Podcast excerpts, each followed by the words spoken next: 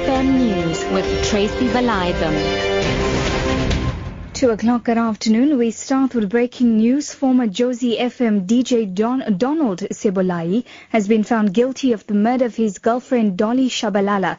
Judge Kasim Musa has just handed down the verdict of the High Court in Johannesburg sitting in Palm Ridge. Sebolai has also been found guilty of defeating the ends of justice. Palma Kubane reports. Judge Kasim Musa says Donald Sebolai wanted Chabalala to die. He dismisses Sebolai's evidence that she stabbed herself.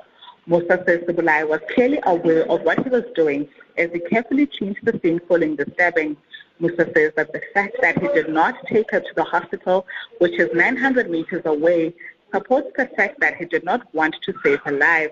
Sebolai's lawyer is currently explaining the verdict to him as his family members sit crying in the public gallery.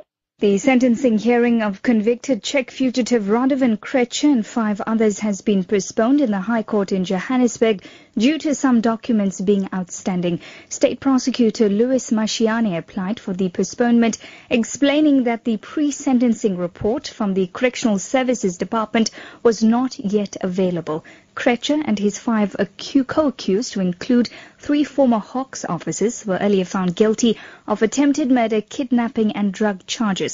Noma Bolani reports. Security at the High Court was intensified today with at least 20 tactical response officers positioned in and around the courtroom where Radovan Krejcir appeared. Those attending were searched twice, first at the entrance to the floor and again at the courtroom door. Members of the public and media were prevented from sitting in the front row. Officials at court couldn't explain why security measures were beefed up to this extent, though it may be related to Krejcir's recent alleged attempt to escape from prison. In previous appearances at the same court, not more than 10 officers were present. The case has been postponed to October 28 for arguments in mitigation and aggravation of sentence. Two farm workers have been burned to death allegedly by a colleague on a farm in Limpopo. A 46-year-old man has been arrested in connection with the incident.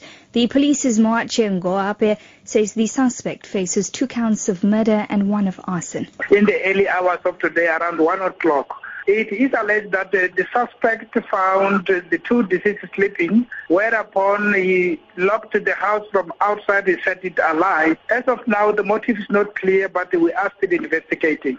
Moving on this afternoon, the KwaZulu-Natal Subsistence Fishermen Forum says they will not stop fishing in areas that the National Ports Authority has banned in Durban.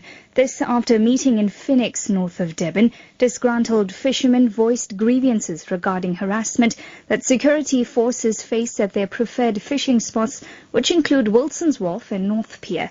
They plan to discuss the issues with Deputy Agriculture Forestries and Fisheries Minister Bheki Cele and Durban Mayor James Nxumalo next month. Spokesperson Desmond D'Sa. Fishermen are complaining that the port authorities are insisting on harassing them and chasing out of this fishing area. 12,000 fishermen are getting their permits through an application form that has been provided by Transnet. However, this new development that's taking place of threatening and chasing people away is something that is contrary to the agreement. So it's clear that uh, the new powers be Transnet ignoring that agreement. Scottish-born academic Angus Deaton has won the Nobel Memorial Prize in Economics. The Royal Swedish Academy of Sciences honored Deaton, a professor of economics and international affairs at Princeton University in the U.S., for his analysis of consumption, poverty and welfare. The Nobel committees have now announced all six of the annual 10 million rand awards. Your top story this hour, former Jozi FM DJ Donald Sebolai has been found guilty of the murder of his girlfriend Dolly Shabalala. For Lotus FM News, I'm Tracy Valaydham. I'll be back with more news details at 3.